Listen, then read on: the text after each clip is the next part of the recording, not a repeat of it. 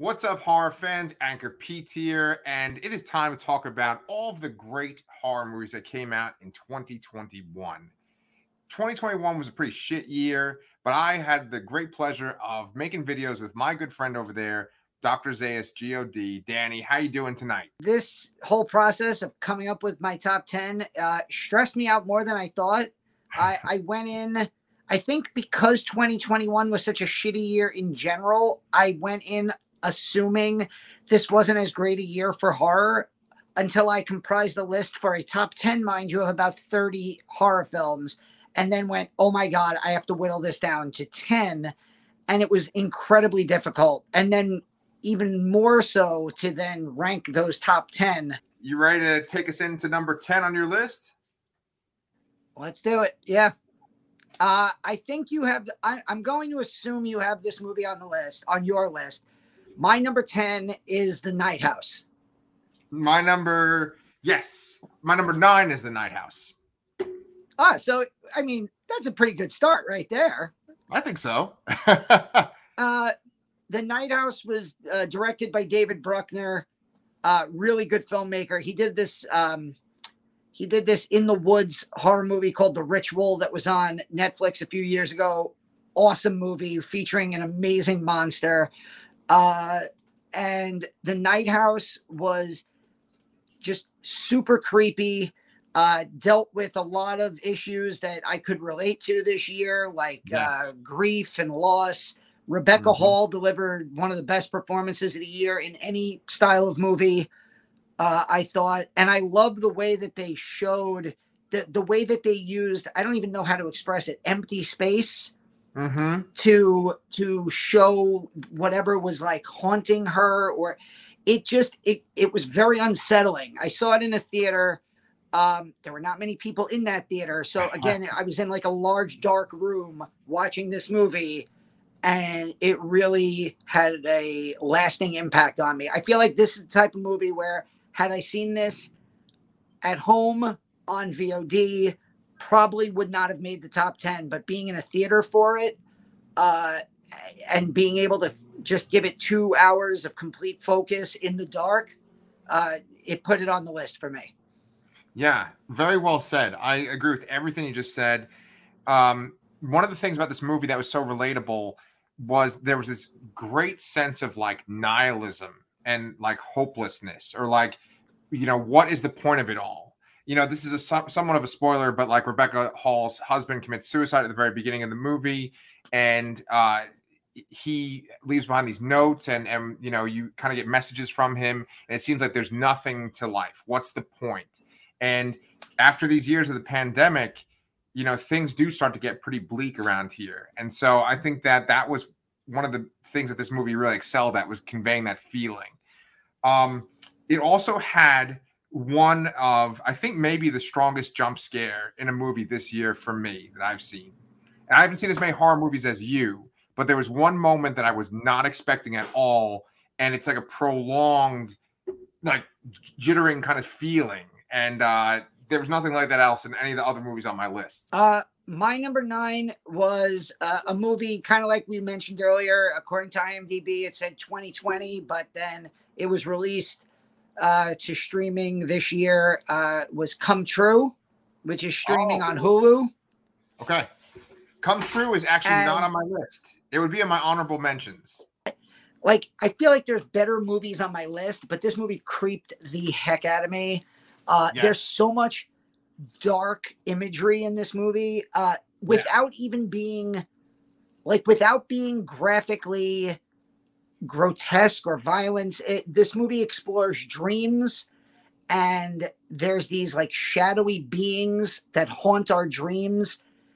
And it's not like Freddy Krueger. It's not no. like, you know, uh, Insidious where there's, you know, demons that are going to possess us. It's just these it's almost like impending doom is con- is just following us. And again, you brought up the pandemic. Like this just felt like a really great pandemic movie. Um, yes. The director of this movie, Anthony Scott Burns, is like one of those jack of all trades, like mm-hmm. um, uh, Jordan Graham, who directed Sator, which again, another one of my movies that just missed the top 10. Uh, we we interviewed him for our channel.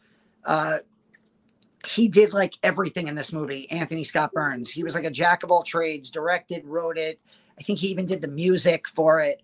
Uh, and I wanted to sh- shout out uh, Julia Sarah Stone, who I continually call Julia Sharon Stone, uh, because she was basically carries this movie on her back and yeah, she was great. Like I didn't do a lot of research into this movie because it didn't make my list ultimately, but I was like, I guarantee the director is a guy that also does like special effects and design because like the imagery from the dreams is like such a major, major part of the movie. Just those long takes where they're just going through a tunnel and you're just kind of seeing this narrow vision. Um, I really like this movie. I really like the score. At one point, there is a poster for the Terminator on someone's wall in their apartment, and I'm like, I can tell that is like such a big influence on this movie. It really feels like like a kind of a 1980s movie that you would have on like Channel 9 on a Saturday afternoon. So, number 8 is a complete and total cop out. I am fully aware of it. It is all three movies of Netflix's Fear Street uh, trilogy 1994, 1978, and 1666. Um, I know you mentioned you put one of them in your top 10. Can yeah. I guess which one? Sure. Yeah, do it. Was it 78? No. 66? Nope. 94. yes, yes, yes, yes. Like I picked the first one, 1994 a because you know I was kind of a, a teenager around that time, and um, you know uh, even though they like jam packed it with as many '90s songs as they could in like the first ten minutes, it still did evoke that feeling of uh, you know nostalgia that was so strong for them. And also besides that, it had one of the deaths in there that was probably the death that affected me the most out of any of these horror movies we saw this year, too. The reason that I copped out and put the whole trilogy in is because I actually liked them more as they went along.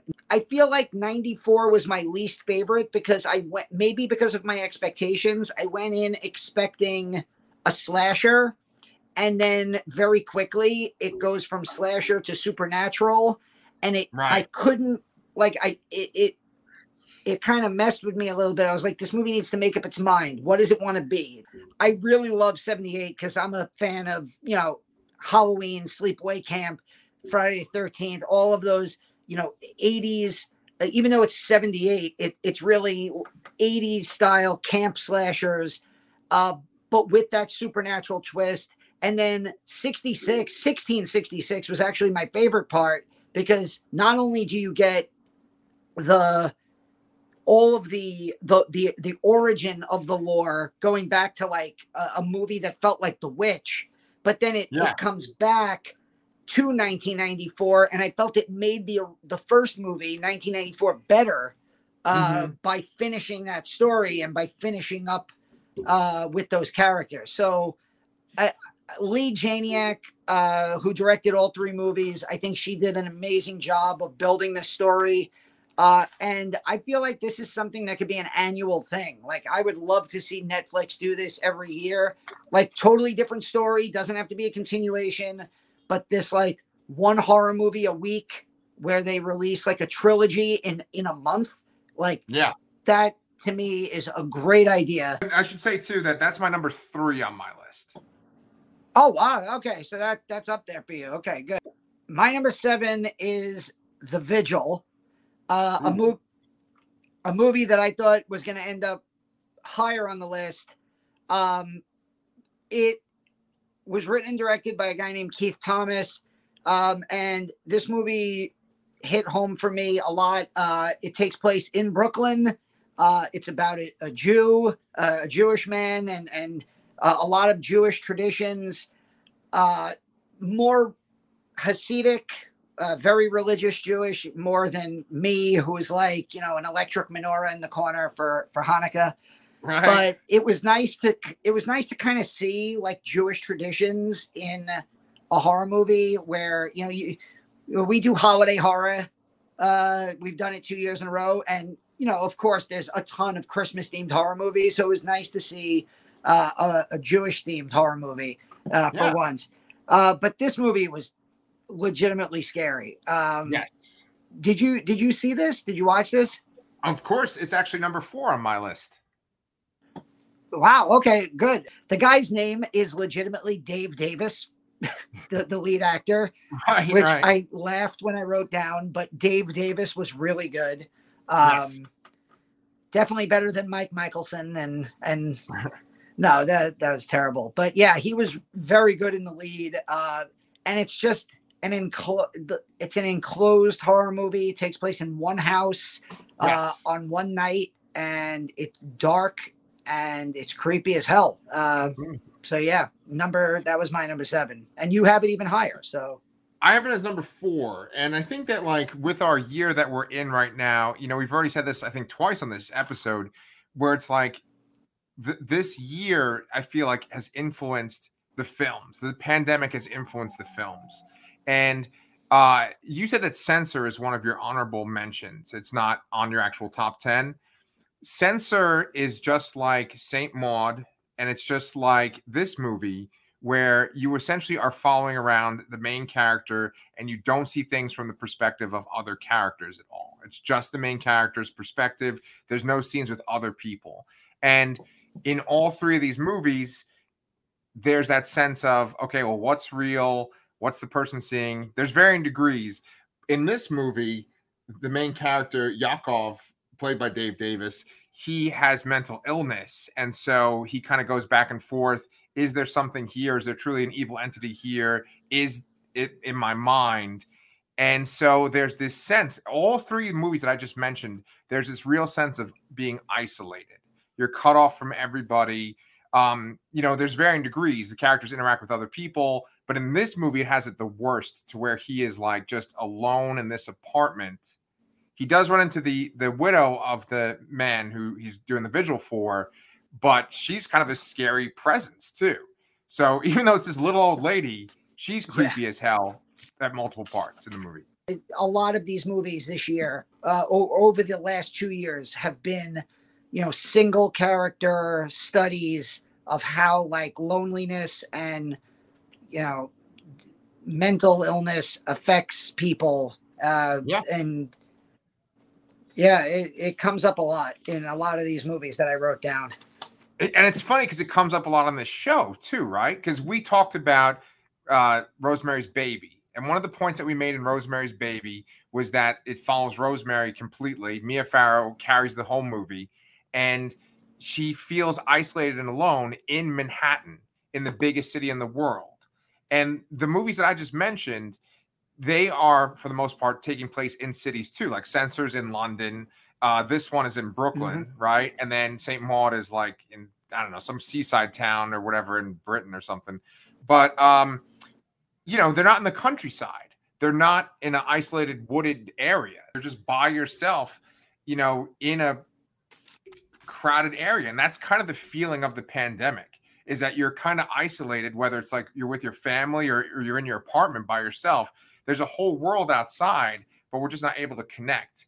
And I think it's so interesting, like a movie like Saint Maud and some of these other movies, like they were made kind of prior to the pandemic, or maybe they were being made like right when the pandemic started. But it's really capturing the feeling of what 2021 felt like you know yeah. so i mean another what, movie that made my long list um that goes back to an interview we did was uh we need to do something which is yeah literally a pandemic movie that it it's yeah. not it just it, it was written uh it just feels like it was perfectly made for the pandemic uh, yes. about a family trapped in a bathroom and there's some type of entity outside uh and yeah we uh we we interviewed the writer of that film uh who wrote the book and it was incredibly creepy uh it, it made my long list uh, so yeah, well, I'm, I'm getting a little worried here because a lot of your honorable mentions are movies that are on my actual list. So I want to see. Hey, it was a good year for horror. We, that's the beauty of it. You know, the more the more our lists are different, the more movies get shouted out um,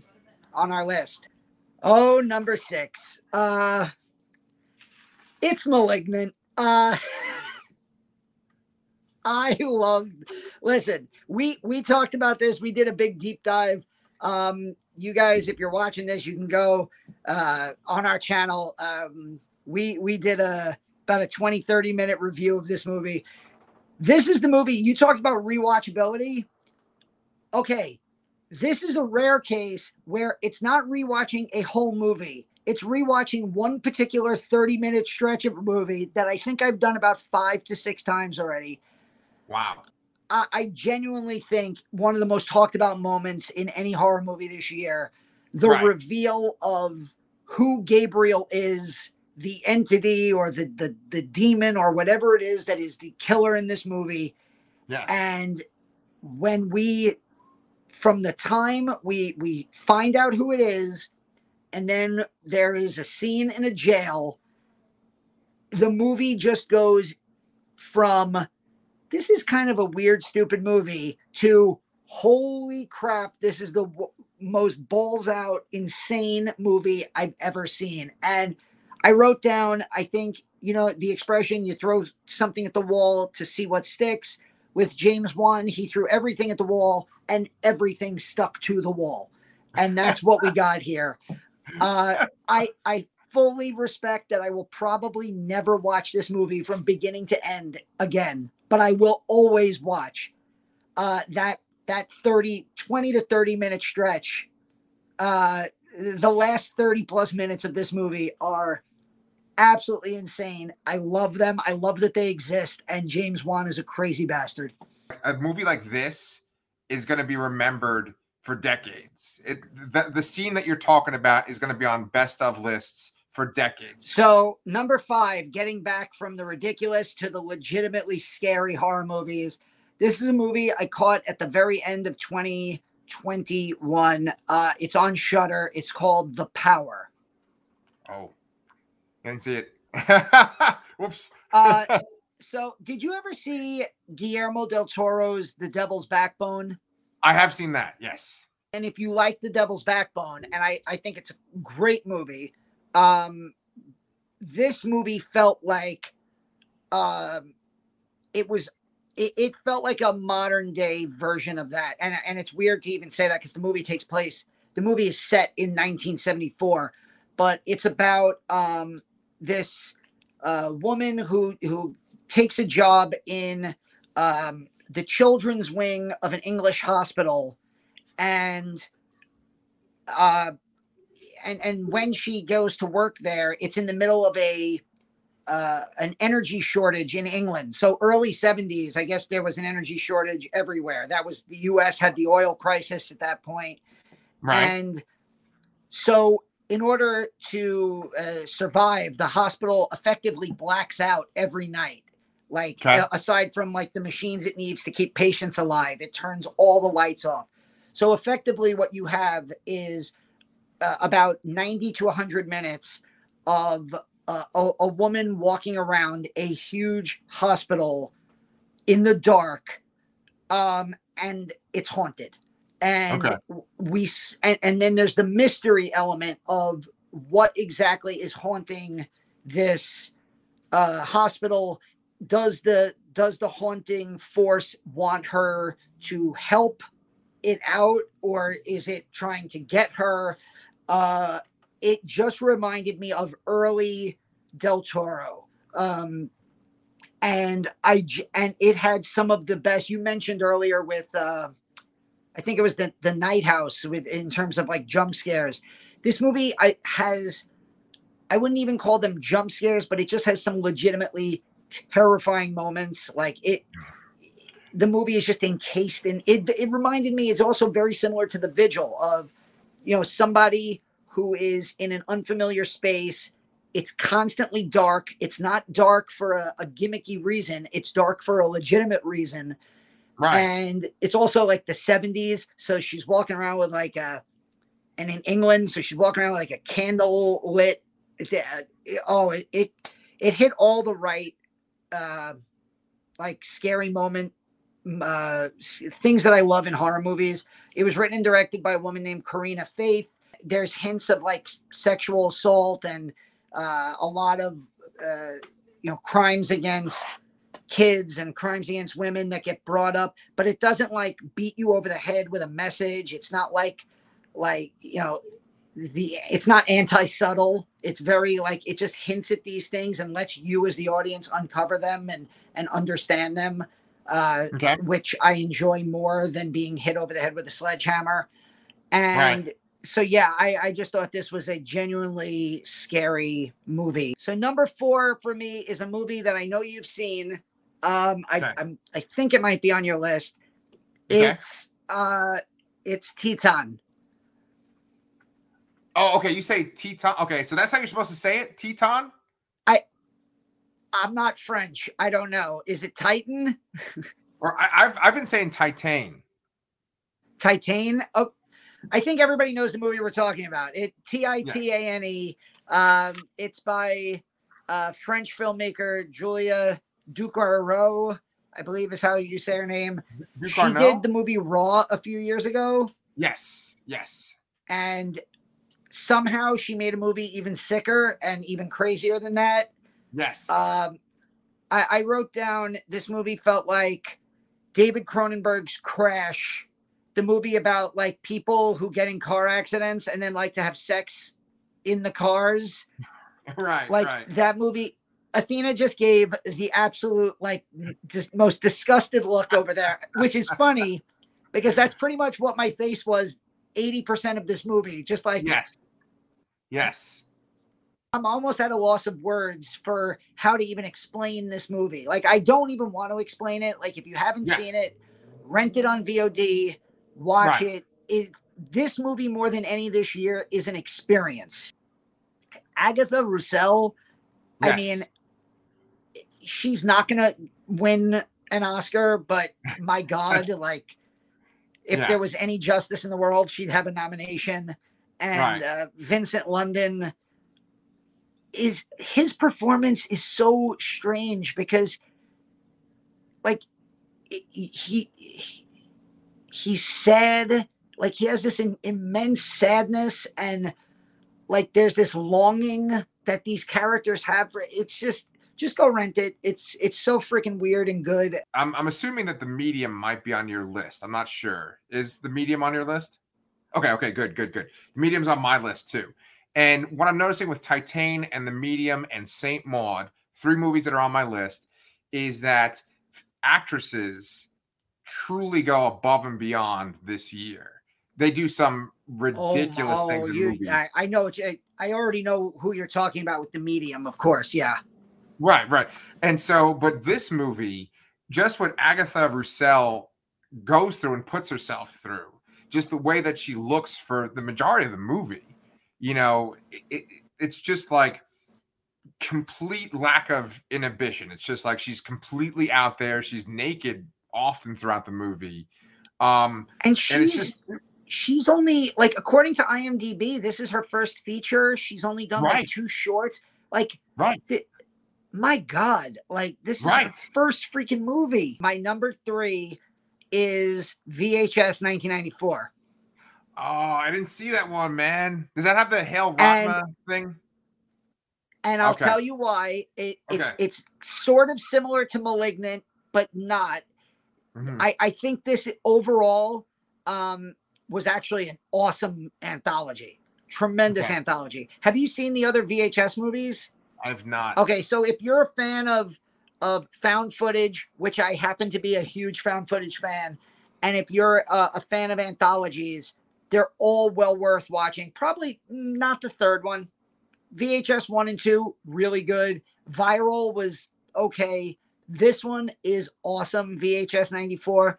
And okay. I put this up there because there's like five full segments, and two of them would rank as if they were short films on their own, would be on my top 10 list.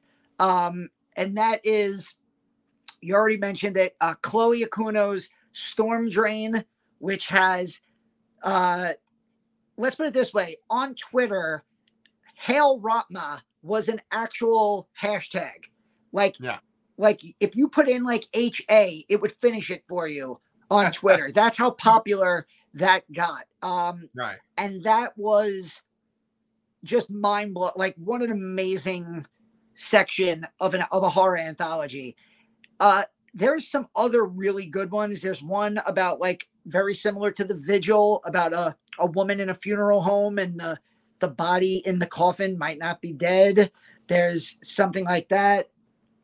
But the other one is Timo Tjahjanto's The Subject. Uh, Timo okay. Tjahjanto is an Indonesian horror filmmaker. Uh, he's made some really good movies. And Indonesia is one of the best countries in recent years for putting out great horror content. Really, Southeast Asia is just yeah. killing it yeah. uh, the last couple of years. And the the subject is uh, basically his 20 plus minute version of uh, uh, Tetsuo the Iron Man uh, oh, about okay. a, a, mad scientist who uh, is basically putting together humans with machines and it's it's done in the first person so the whole time you're following this like character who's trying to get out of, away from this mad scientist doctor and then of course you find out you see in a mirror it's like this head like a camera headed like no head monster. It's just crazy. Uh if you've ever seen tetsuo the iron man um let timo tjahjanto remake it because he just did an amazing job. But those two sections of a horror anthology blew me away. And the rest of the movie is pretty damn good too. But when like 40% of your anthology is i would say five star quality it makes the whole movie elevated I, I still keep thinking that number one we have the same movie and I, th- I, think the last two on your list are on my list too so if you tell me yeah. your number two i think you know, know my final two i just don't know if the order will surprise you or not right right right right right so so yeah let's see if uh I, I, okay, I'm, I'm, guessing what your number one is. Tell me what number two is, and I'll be like, "Yep, I was right." Let's see. All right, so number two is Psycho Goreman. Oh shit! Okay, okay, okay. I was wrong. Psycho Goreman. Uh, again, shameless plug for our channel. We have a great interview up with uh, the director of this movie, Steven Kostanski. Uh, uh, really great interview. Um, we had a, we had a lot of fun. You got to talk to him about Transformers, uh, which was awesome. Uh, but even if he hadn't come on our show for an interview, uh, this movie is the definition of just absolute fun. Okay. But this movie is insanely quotable. Yes. It's got so many just funny performances. The dad in this movie I find hilarious. Like the mom great. opens the microwave and it's a mess, and she's like, "What did you do to the microwave?" I cooked our family an amazing dinner, honey.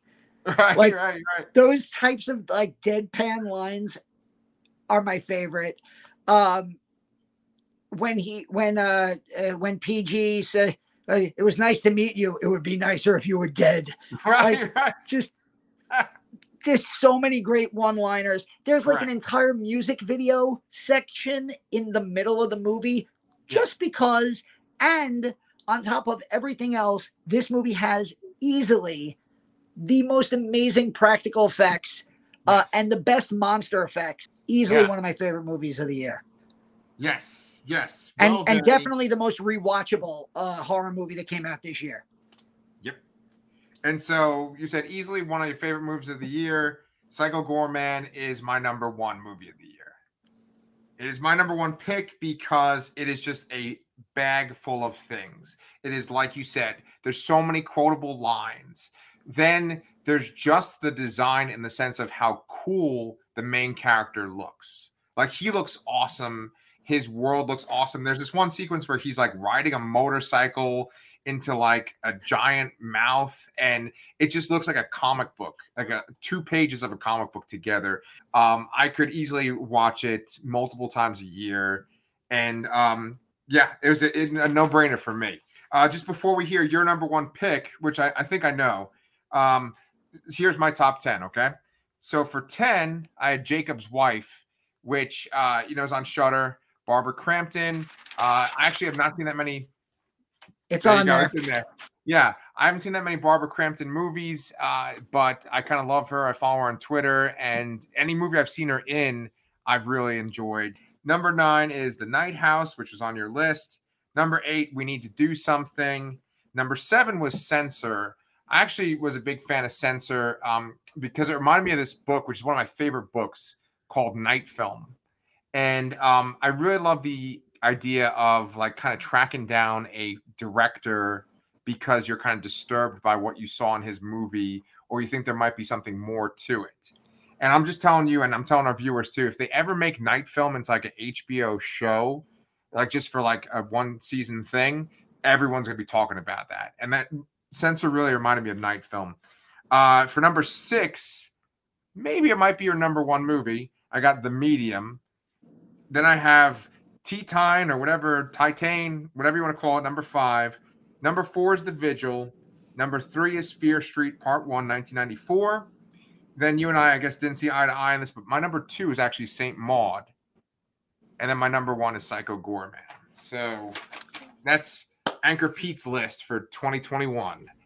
uh, before uh, I mention my number one, which I think is kind of obvious at this point, I do yeah. want to just shout out to what what I thought was probably my two favorite things in horror uh, outside of movies, and that was uh, the Chucky TV series, uh, which I was was such a breath of fresh air. It was hilarious. It brought back uh, cast members from the original movie and and and the entire movie franchise, and had really fun new characters. Uh, I reviewed every episode for our channel, but it's uh, it it really does uh, it capture the spirit of the movies. And if you like the Child's Play franchise and Chucky is a character, you owe it to yourself to watch it. The whole thing is streaming on Peacock now. It's eight episodes. Um, and without a doubt, and this should come as no surprise to anybody, the best thing in horror this year, from my point of view, was Midnight Mass, uh, yes. which is which yes. was done by Mike Flanagan, who we started this channel for, essentially. Um, yes, and for the third time, he's made the best Netflix show um, of the year. Uh, yep. Haunting of Hill House, Bly Manor, and now yeah. And it also featured some of the absolute greatest scare moments, including probably yep. the most shocking moment in horror this year, which I won't spoil if you haven't watched it. It's on Netflix. But the end of one episode in particular is probably the most shocking thing you'll see in uh, a horror show this year. So, yes. with that out of the way, um, my number one is the medium. Uh, yeah yeah, all right. Good and, call. Yeah, it's uh it's streaming on Shudder. Um I love foreign horror films. I love foreign films. Uh and this movie was done by the people who made the movie The Wailing. It's a documentary style. I don't think I don't like to call this found footage because it's not. It's like they hire a documentary crew to film. Right. It's not like they found the footage anywhere but right, it's right, that right. style. Uh, it takes place in Thailand, and it's about a, a woman who is a, a shaman, and she's yeah. like the her her family and her community's shaman, and they pray to this god uh, to take care of the family and take care of the town, and her niece, I believe it is, gets yes. is possessed and it mm-hmm. it's it's effectively becomes a found footage possession movie.